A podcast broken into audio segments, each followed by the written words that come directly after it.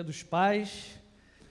O pai ele tem um compromisso sério, que é de cuidar, que é de amar e que é de disciplinar. E quando essa ordem ela é meio que quebrada ou não funciona muito bem, isso reflete aonde? Na sociedade lá fora. Porque a família é a primeira célula né, de organização familiar, é ali que tudo começa. Então, quando o negócio não funciona muito bem, aí isso reflete na sociedade. Então, o meu medo, e é o receio de muitas pessoas que estudam sobre essa questão, é que daqui a alguns anos, você que é mais novo aqui na igreja, né, o Josué, né, será que daqui a 60 anos, quando muitos de nós não estaremos mais aqui, e o Josué e a sua geração estará, daqui a 60 anos, como que será que estará a sociedade? Se ela continuar nesse caminho, se ela continuar nesses moldes. Então a gente precisa hoje trabalhar isso na gente. Independente de quem você seja. Aqui tem muita mãe pai, mãe pai, né? Mãe que trabalha como pai por causa de algum problema que aconteceu. Mas tem muito pai também, tem muito filho que um dia será pai, se Deus permitir.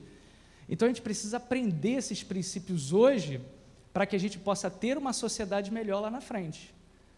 Porque se continuar do jeito que está, quem é mais velho aqui sabe, né? Fala, poxa, mas era tão diferente lá atrás, né? E hoje está tão complicado. Se continuar nessa velocidade, a gente vai ter no futuro muitas pessoas doentes da alma e mortos, muito cada vez mais recentes. Então, gente, eu queria refletir com vocês rapidamente, rapidamente, é, no que, que a Bíblia pode ensinar para a gente é, um bom pai e um mau pai.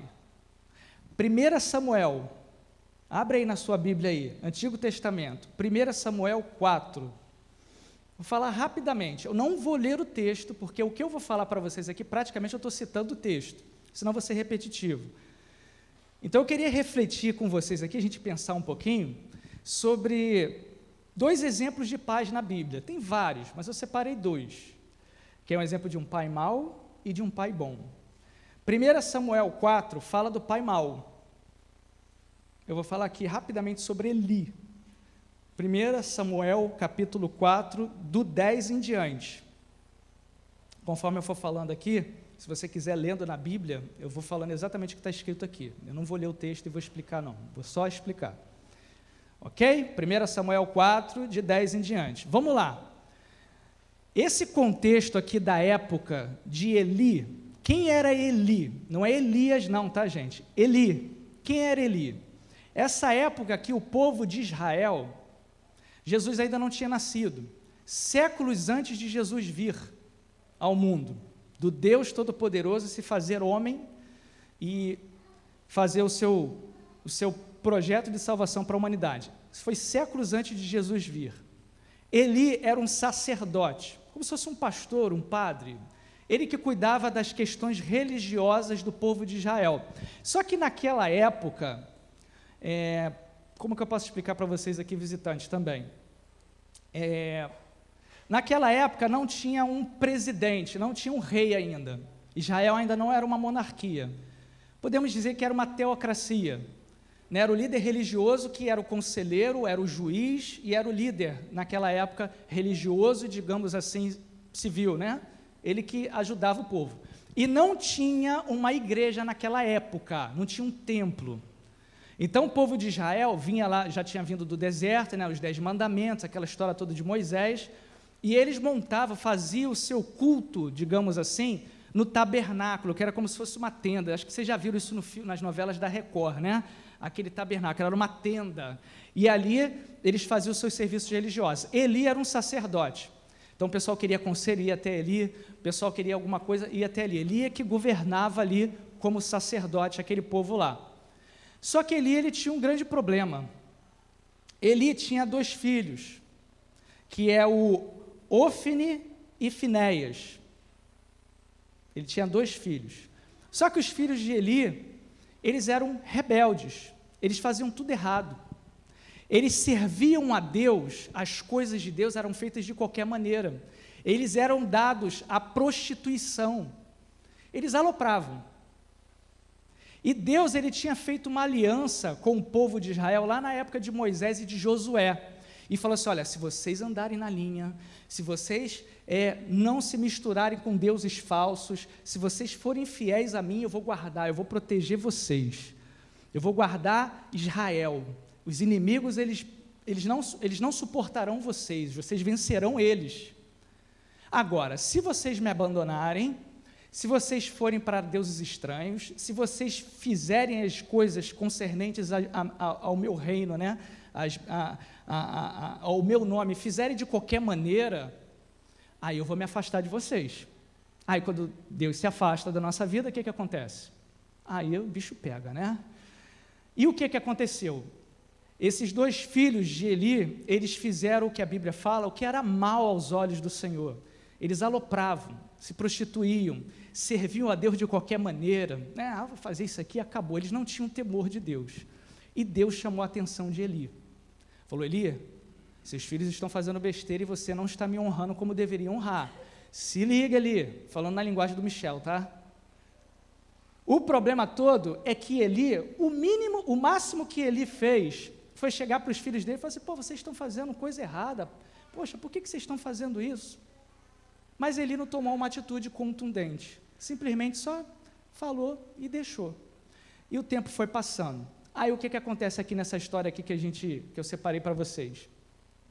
Existia um inimigo muito particular de Israel naquela época, eram os filisteus, que lá na frente você vai ver que surge o gigante Golias, né? Era esse mesmo povo, era o povo do mar, eram os filisteus que ficavam ali perto do mar Mediterrâneo. E esses filisteus, eles atacaram Israel. E o problema todo é por causa da ausência da mão de Deus protegendo o povo de Israel, é que Israel foi derrotado. E milhares de soldados israelitas morreram. E o pior de tudo, lembra que eu falei do tabernáculo? Aquele contexto, gente, era um outro contexto, não é o de hoje. Por isso que a gente não pode ler a Bíblia como se fosse o jornal de hoje. Não, era um contexto diferente. E naquela época existia disputa de terra a todo momento. Então os filisteus queriam invadir o território de Israel para tomar o território de Israel. E eles venciam enquanto eles estavam com Deus. Quando eles abandonavam Deus, eles perdiam. E eles perderam essa batalha. E no tabernáculo existia algo que era um símbolo para eles. Qual era esse símbolo? A arca da aliança. Dentro da arca da aliança, o que, que tinha dentro dela? Dez mandamentos, vara de Arão, pouquinho do maná, era um símbolo de tudo aquilo que Deus tinha feito eles vencerem.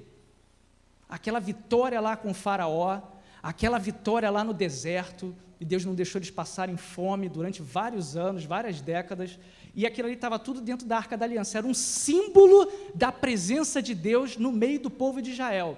Os filisteus invadiram Israel, mataram milhares de soldados e fizeram o quê? Roubaram a arca da aliança. Aquilo ali foi um baque para o povo de Israel. Aí o que, que aconteceu? Os filhos de Eli morreram nessa batalha. Só que a tragédia não termina por aí. Olha quando a gente, quando a gente se torna omisso, o que, que acontece? Esses, esses dois homens né, morreram, milhares de soldados morreram, a arca foi levada, que era um símbolo da presença de Deus no meio do povo. Era como se para ele, ó, Deus saiu do nosso meio, perdemos. Um das, uma das pessoas que viram, né, que participaram da batalha, saíram viva, né, e foi correndo para a cidade avisar: gente, olha só, levar a arca, mataram os filhos de Eli, Deus abandonou a gente, acabou, acabou. E o povo começou a lamentar desesperadamente. E Eli, um velhinho de 98 anos de idade, segundo o texto aqui, se você estiver lendo aí, você vai, já leu isso aí. Um velhinho de 98 anos de idade, pesado, segundo a Bíblia, então ele era obeso um homem de 98 anos de idade, sentado na beira da estrada, sentado na sua cadeirinha, quando chegou o cara falou assim: Olha só, o povo de Israel foi derrotado, milhares de soldados morreram, seus dois filhos morreram e a arca da aliança foi levada. O baque foi tão grande quando falou a arca da aliança, ele se lembrou do que Deus tinha falado para ele lá atrás. Aí a Bíblia conta que o susto foi tão grande que ele, ele tomba para trás da cadeira, quebra o pescoço e morre. Você acha que quando você abandona Deus, quando você começa a fazer as coisas contrárias à vontade de Deus, que os problemas eles se resumem às vezes só aquilo ali? Não. A tragédia continuou. É, uma das noras de Eli, casada com um, um dos filhos que morreram, estava grávida. Quando ela soube o que aconteceu, que seu sogro morreu, soldados morreram, seu marido morreu, a arca foi levada, a mulher entrou em trabalho de parto. Aí, para piorar tudo, a mulher morreu nesse trabalho de parto. Foi uma tragédia assim terrível que ficou marcada no coração desse povo. Depois Deus ele levanta um outro sacerdote, Samuel, que é o que dá o nome a esse livro, e foi bênção. Mas você vê a tragédia quando um pai não identificou o seu erro e não tomou atitude. Marca isso. Não identificou o erro. Deus falou com ele, mas ele não deu ouvidos a Deus, ele não identificou onde ele tinha errado. O máximo que ele fez foi chegar para os filhos e dizer: vocês estão errados. Vocês estão errados, mas ele não tomou nenhuma atitude. Já viu? Aquele pai que vê o filho fazendo uma coisa errada, aí às vezes um, um agente externo né, chega assim e fala assim: Poxa, mas Fulano está errando. Não, é criança. é criança. Um homem de 98 anos de idade. Às vezes a gente acha, por ser pai, eu não sou pai, estou falando a gente de uma forma geral. Às vezes a gente acha que, por sermos pai, nós perdemos a responsabilidade como educador, como pai, quando o filho casa. E a gente vê o exemplo desse pai aqui, né, um péssimo exemplo, um homem de 98 anos de idade. Deus cobrou ele uma disciplina que ele deveria ter dado para os seus filhos que já eram casados. Mas esse pai, ele se omitiu. Ele não falou nada. E houve uma tragédia lá. É óbvio que hoje talvez não aconteça como aconteceu lá, porque era um outro contexto. Mas quantos filhos hoje nós vemos tendo a vida destruída ou muitas famílias destruídas porque não houve um conselheiro que poderia ter sido um pai e não foi. O pai viu, soube e não foi lá. Se o seu filho errar, querido, independente da idade dele, critique-o, chame-o atenção, puxe a orelha dele. Eu, quando eu era pequeno, devia ter o quê? Uns 12 anos, eu estava na minha casa e eu vi um pai numa casa vizinha disciplinando seu filho, velho, de barba, soltando pipa. Aconteceu algum problema lá que ele foi chamar a atenção do filho, acho que o filho deu uma patada nele, né? E ele foi, pegou o chinelo e saiu batendo naquele homem, chamando a atenção dele. Por quê? Porque foi um, um, um pai, um filho que, mesmo velho, não respeitava o seu pai. Então Eli foi um péssimo exemplo como pai. Mas a Bíblia ela mostra outros exemplos. Aí a gente vai navegar na Bíblia. Agora eu vou pedir para você abrir no Novo Testamento. E fica lá em Marcos, Evangelho de Marcos. Na época em que Jesus estava aqui nessa terra pregando, anunciando o reino de Deus. Marcos 5.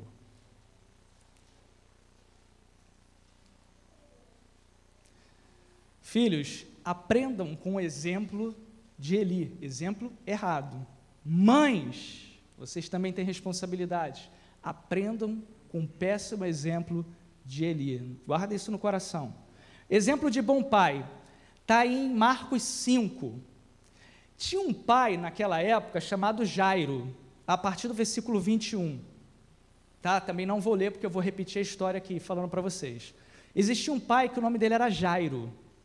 Para vocês entenderem o contexto, Jesus, ele não teve problemas com o império que dominava naquela época. Qual era o império que dominava na época de Jesus? Roma, romanos. Os romanos dominavam Israel naquela época e grande parte do planeta. Jesus não teve problema com o romano.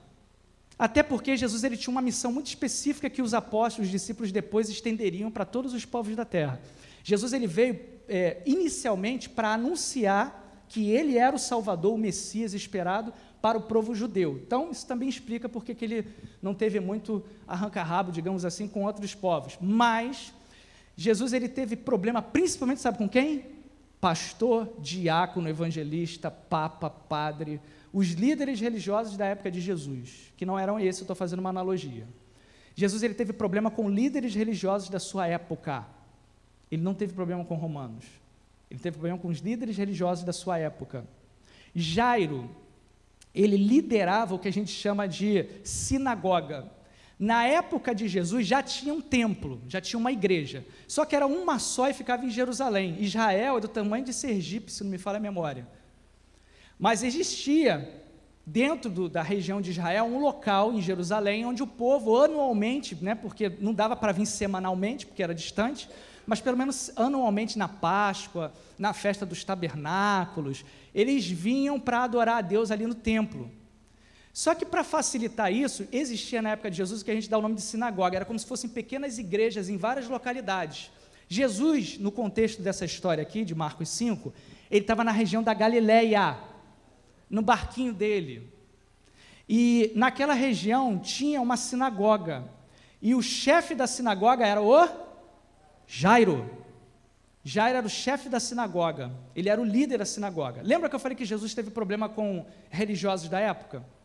Por quê? Porque os judeus, até hoje, eles esperam o Messias, que é o grande salvador do povo judeu. Eles não sabem, não se perceberam que Jesus já veio.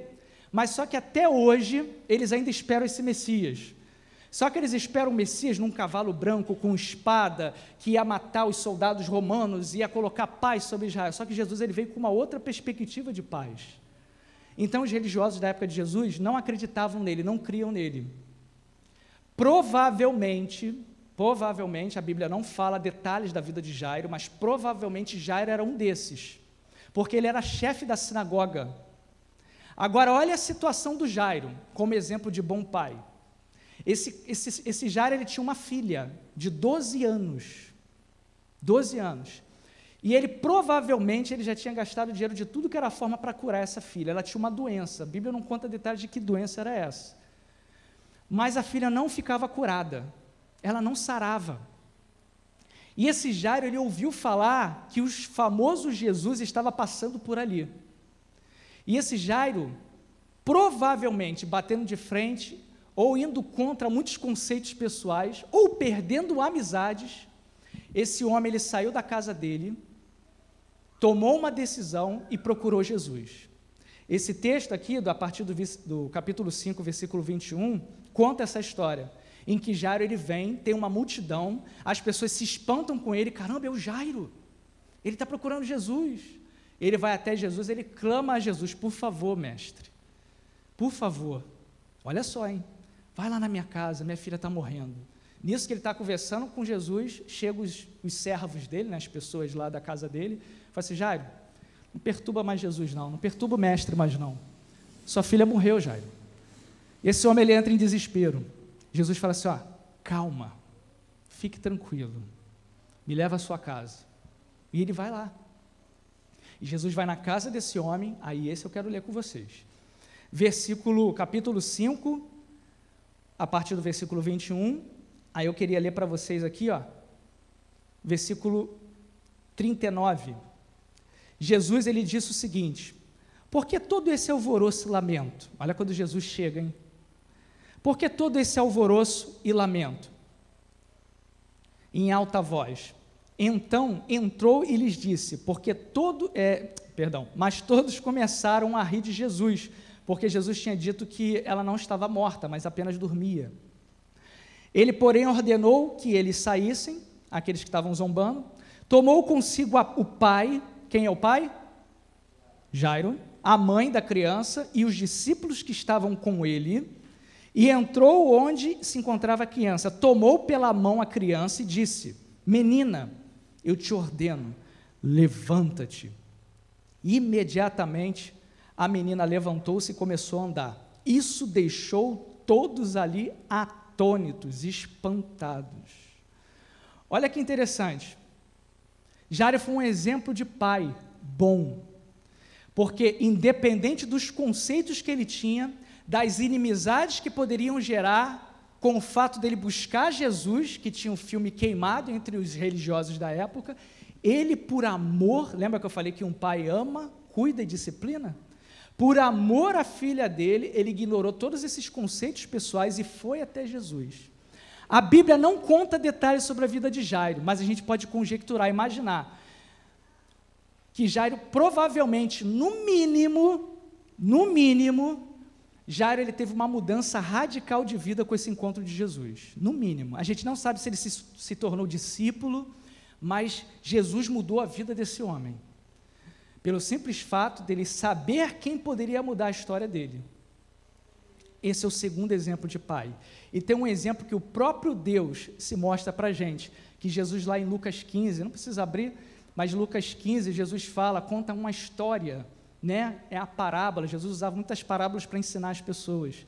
Jesus conta a história, a parábola do filho pródigo, que era um jovem que vivia com o pai, e ele só pegava a herança quando o pai morria, mas ele falou assim: oh, Eu quero a minha herança, pai, me dá a minha herança porque eu quero aloprar, me dá a minha herança. E o pai dele falou assim: Beleza, você quer? É, eu quero sair de casa, eu quero curtir a vida, quero zoar, fico aqui só dentro de casa, embaixo das suas asas, eu quero sair. E foi mais ou menos assim no contexto. E o pai lá vai lá, que simbolizava Deus, o pai vai lá e dá a herança para aquele filho, o filho vai embora. E o filho alopra com aquele dinheiro, acaba o dinheiro, gasta com mulher, bebida, prostituição, com amigos falsos. E tem um limite na vida do, do filho pródigo que ele se encontra sem nada. Sem nada. Ele perde tudo. Ele chega ao extremo de ficar cuidando de porcos e se alimentando da comida do porco. Uma vez um pastor numa igreja, eu vi uma mensagem dele, que ele já tinha ido em Israel e ele tinha comido é, um exemplo dessas bolotas que a Bíblia fala. Falou que é uma coisa horrível de ruim.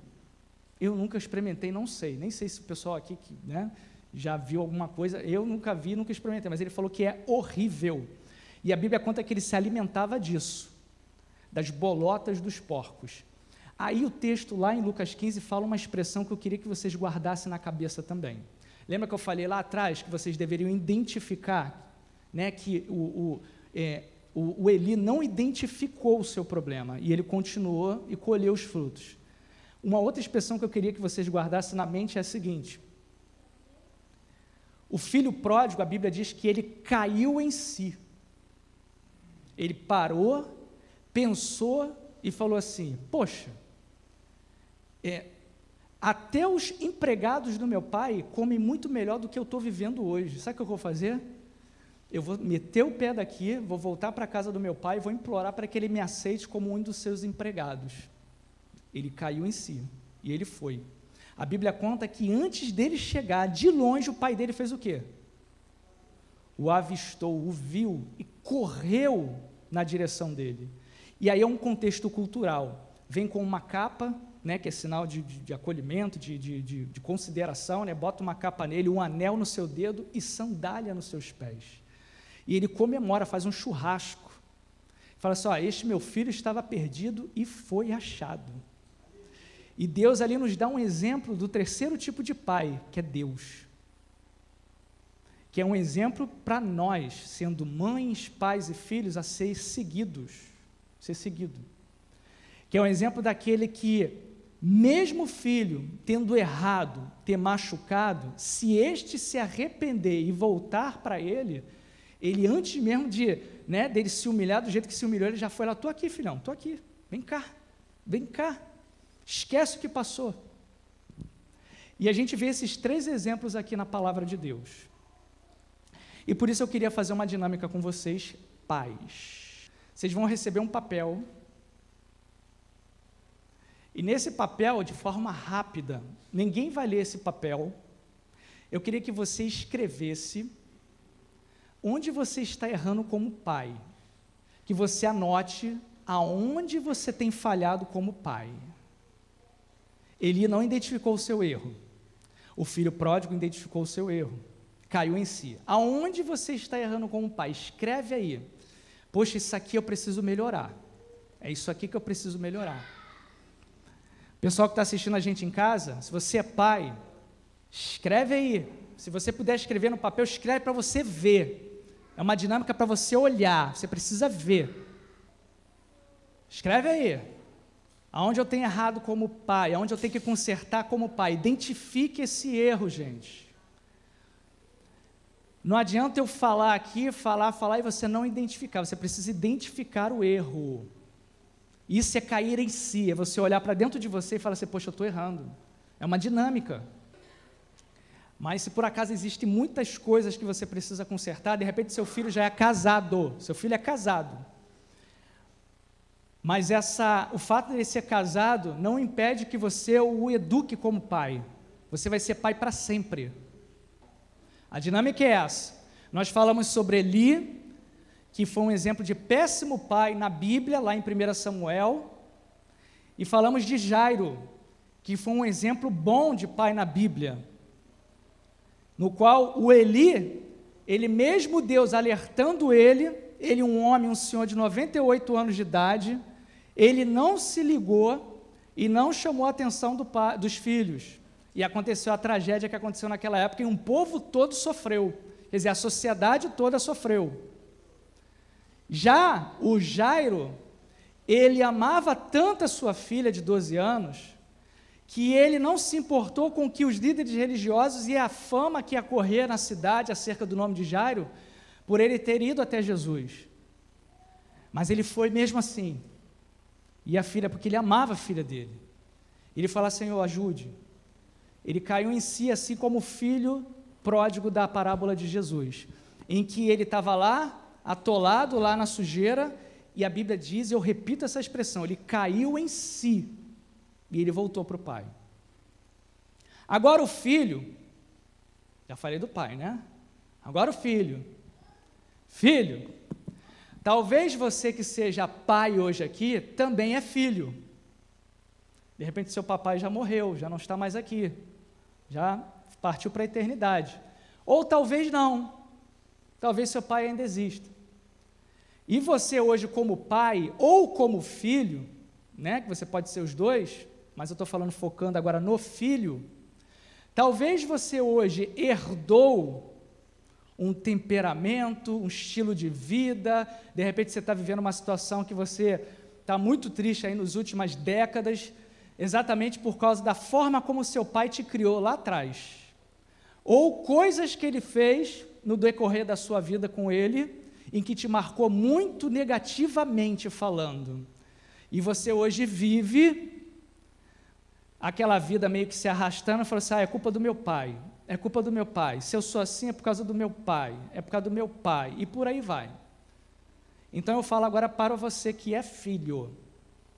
Se hoje é essa a realidade que você vive, se hoje você tem o seu coração extremamente amargurado, triste, ao ponto de você que hoje é pai, falar assim: eu vou fazer a mesma coisa que eu fiz, que, que fizeram comigo, eu vou fazer com meu filho. Porque eu fui educada assim, então você também vai ser educado assim. E você dá uma continuidade à falha do seu pai, que pode ter sido por ignorância né, também, que era uma geração bem antiga. Aí você está passando para a futura geração o mesmo problema que você sofreu. Aí, para você que é filho, que pode ser até pai, mas é filho, eu queria passar um vídeo para você. Eu queria que vocês prestassem atenção no diálogo desse vídeo, tá? Corre, eles vão continuar vindo. Você, você não precisa mais lutar. Papai, não. Vai, vai.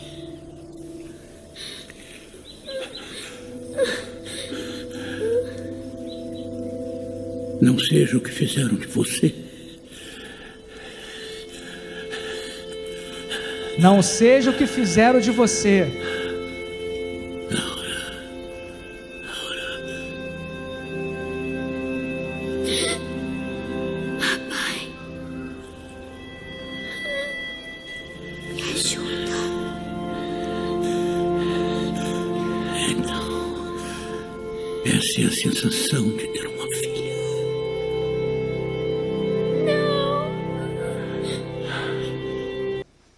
Frase do Wolverine no filme, em que ele morre: Não seja o que fizeram de você. É uma frase que tem muito a ver com uma, uma máxima da psicologia. Não importa o que fizeram de, não importa o que fizeram com você, mas o que você vai fazer com o que fizeram com você. Deu para entender? Não importa o que fizeram com você. O importante é o que você vai fazer com o que fizeram de você. E o Wolverine ele fala assim: ó, não seja o que fizeram de você. Fizeram dela um monstro, né, um animal. Ele dá o último conselho como pai para ela que tinha acabado de descobrir, né, descoberto que ela era filha dele.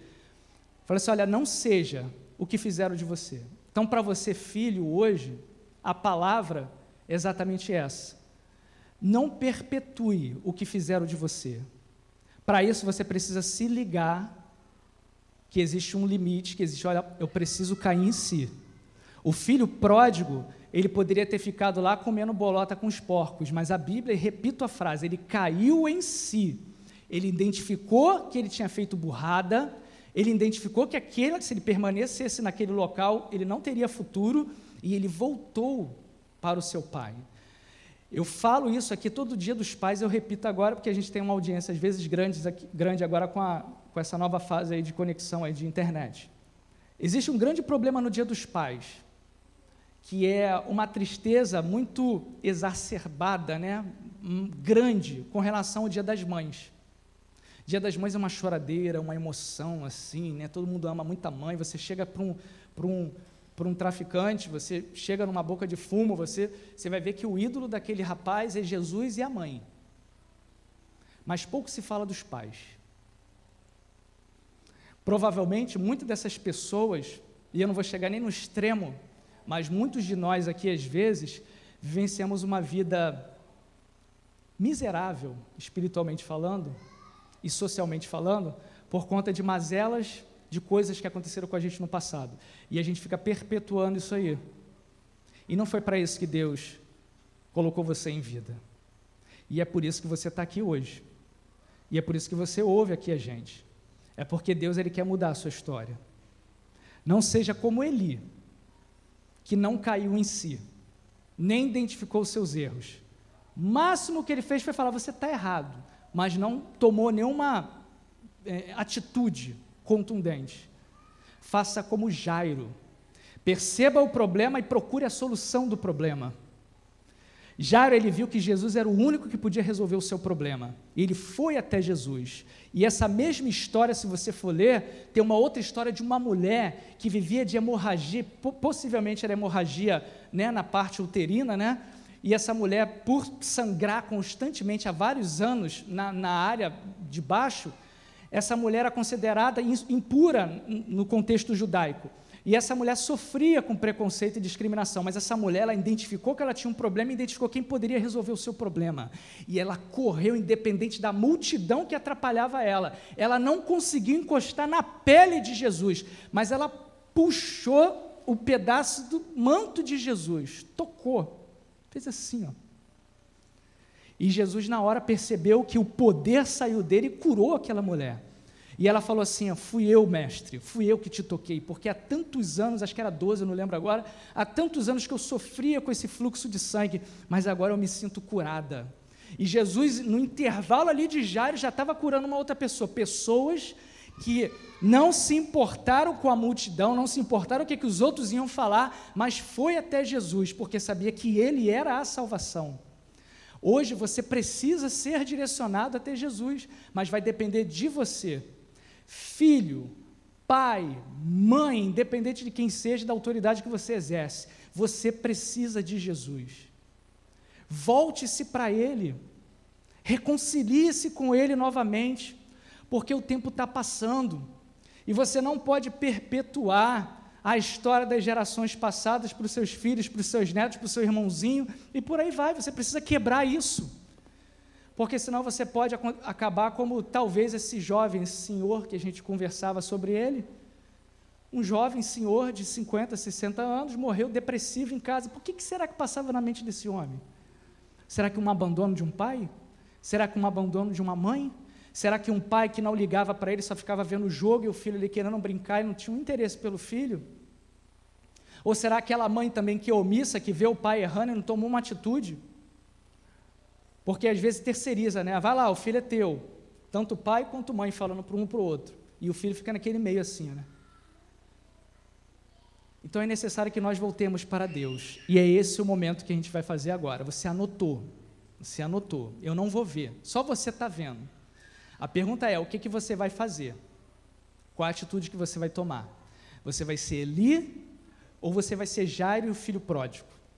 Hoje a escolha é sua. O que vai acontecer lá na frente vai depender de você. Deus ele está aqui, ó. Ele passeia aqui no nosso meio. Nós não conseguimos vê-lo, mas ele está aqui.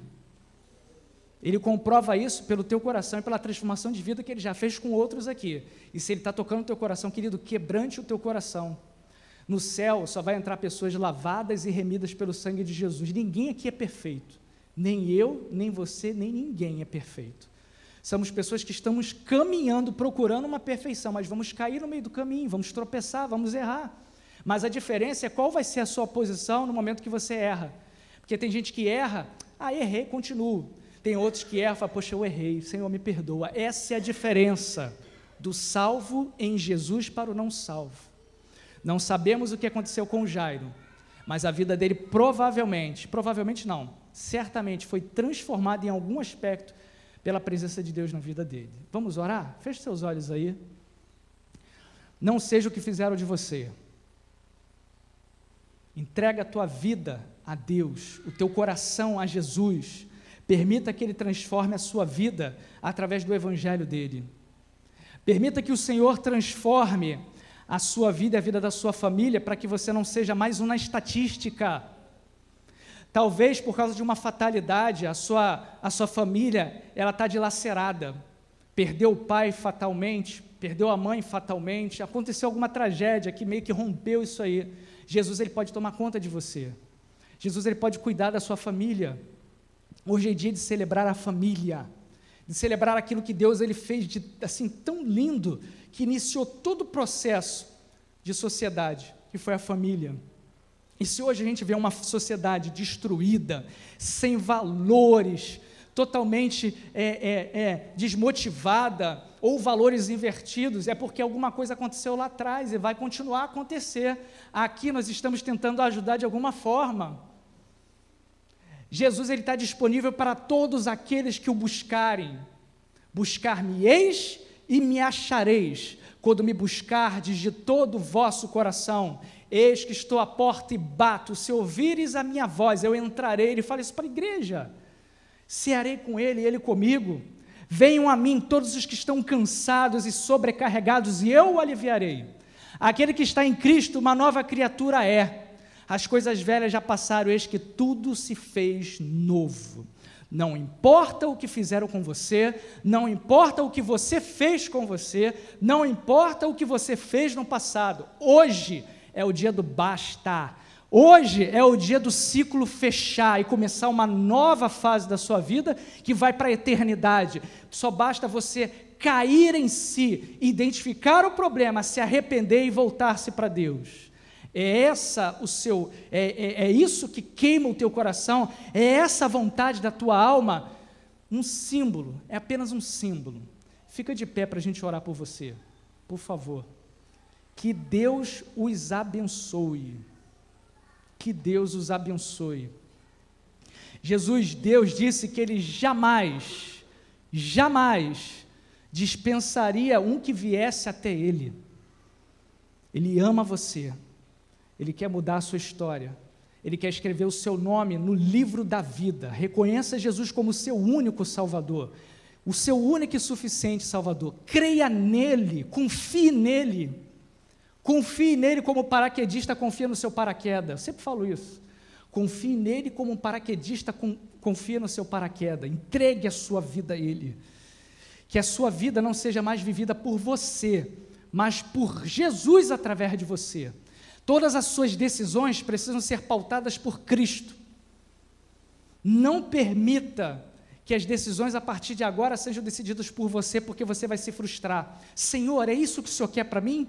É esse esse local aqui que eu devo ir? É com essa pessoa que eu devo namorar, noivar e casar? Que seja feita a vontade do Pai, não a sua. Isso é ser cristão. Por isso que é difícil ser um verdadeiro cristão. Ir na igreja, todo mundo pode ir. Como diz uma piada, né? Você não se torna um hambúrguer por você ir numa hamburgueria. Você não se torna um cristão se você ir na igreja. Você se torna um cristão quando você nega o seu eu e deixa que Jesus viva a sua vida por você. E é todos os dias você negando o seu eu. Carregar a cruz é isso, é negar o seu eu é você ter o, o, aquele coração duro, é o coração nervoso, ah, é o meu temperamento, é o meu temperamento, mas você coloca diante de Deus e fala assim: Senhor, é o meu temperamento, mas o Senhor precisa trabalhar o meu temperamento, Senhor, me perdoa. É você ver uma pessoa que fez um mal muito grande contra você e o símbolo é dar outra face. Não é fisicamente, não. É você é, dar a possibilidade de você não agir como você deveria agir, com toda a razão. Mas aí agora até a sua razão está no colo de Deus. E Ele que vai decidir por você. Vamos orar? Então, coloque a tua vida diante de Deus, confessa o teu pecado aí na tua oração, confessa o teu erro como pai, confessa o teu erro como mãe, e às vezes mãe, pai, confessa diante de Deus, sem confissão, sem confissão não há perdão de pecados. Sem convicção de pecado é a mesma coisa. Confessa diante de Deus o seu péssimo, sua péssima prática como filho, porque às vezes a gente terceiriza a culpa é do meu pai, a culpa é da minha mãe. Não seja o que fizeram de você. Mude. Porque senão você vai afastar as pessoas de você, você vai viver mal amado, as pessoas não vão querer andar contigo. Você vai afastar relacionamentos de várias formas. Então é necessário que você confesse, você entre, ó, chegou o meu limite, acabou. Jesus, minha vida está aqui, ó. E cultive uma vida com Deus. A igreja ela está aqui. Quarta-feira nós estamos aqui. No domingo à noite, de manhã nós estamos aqui. Quarta-feira às sete e meia nós estamos aqui. Nós como igreja, como como como casa, né, onde Cristo pode nos usar para abençoar, nos abençoar, né, porque a gente está sendo abençoado, eu estou sendo abençoado, assim como vocês estão. Nós estamos aqui. Mas onde está você nas quartas-feiras, nos domingos? Você cultiva uma vida de oração em comunidade com o cristão? Cristianismo é comunidade. Cristianismo é tribo, é tribal, não é individual. Não adianta, você não é, não pode ser cristão em casa, a não ser que você tenha alguma doença, alguma coisa que te, não te permita vir até a igreja. Mas fora isso, queridão, queridona, você precisa ser igreja. E nós estamos aqui para te ajudar. Nós estamos aqui para te aconselhar, na medida do possível, para orar com você. Michel, tenho dificuldade nessa área. Nessa área, o que, que eu faço? Nós não temos solução para tudo porque nós não somos Deus, mas nós caminhamos com a palavra de Deus e ela pode te nutrir, ela pode te restaurar, ela pode te salvar através do que está escrito aqui.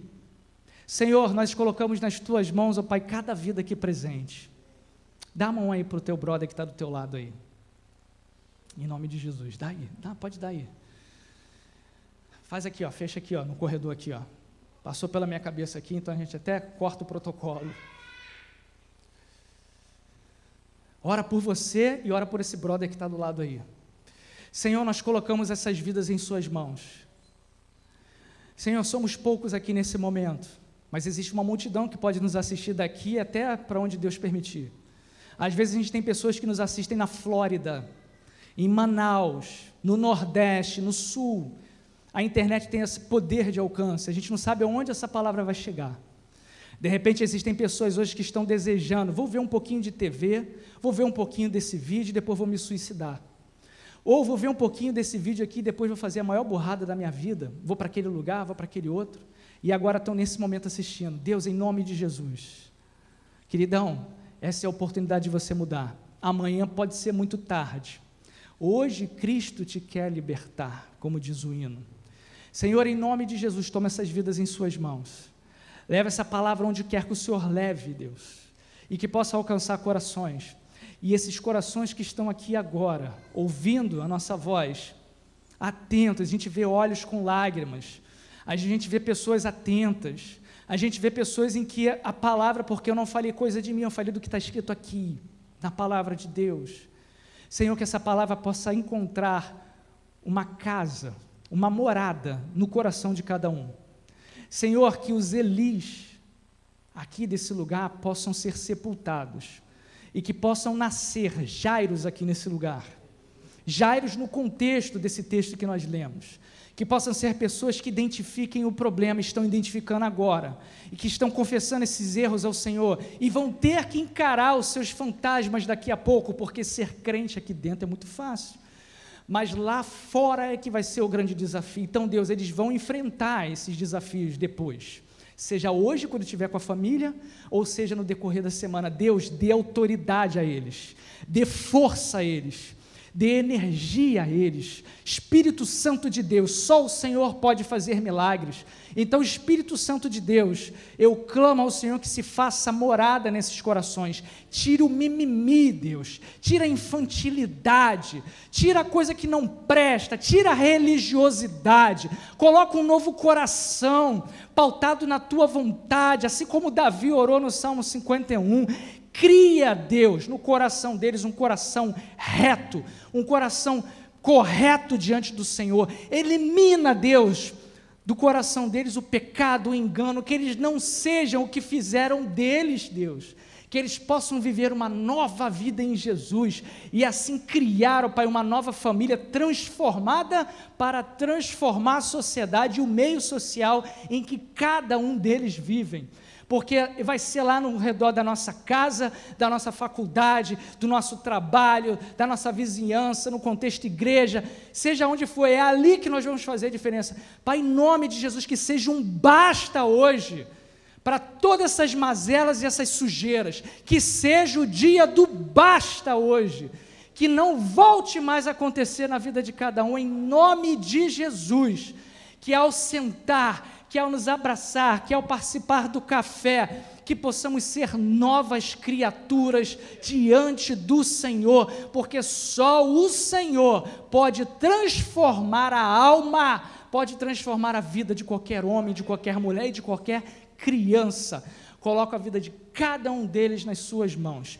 Pai, que possamos ter um dia abençoado pelo Senhor, que venhamos ter um dia em família, ou seja, da forma que for, possamos ter um dia abençoado por Senhor, pelo Senhor, uma semana ainda mais, porque sabemos, Deus, que problemas eles virão, mas se o Senhor estiver no barco conosco, as tempestades vão bater, vão balançar o barco, mas não vai cair, porque o Senhor estará conosco no meio da tempestade. Essa é a paz que o Senhor derramou sobre nós e que essa paz possa ser derramada sobre cada um aqui que nos ouve, em nome de Jesus.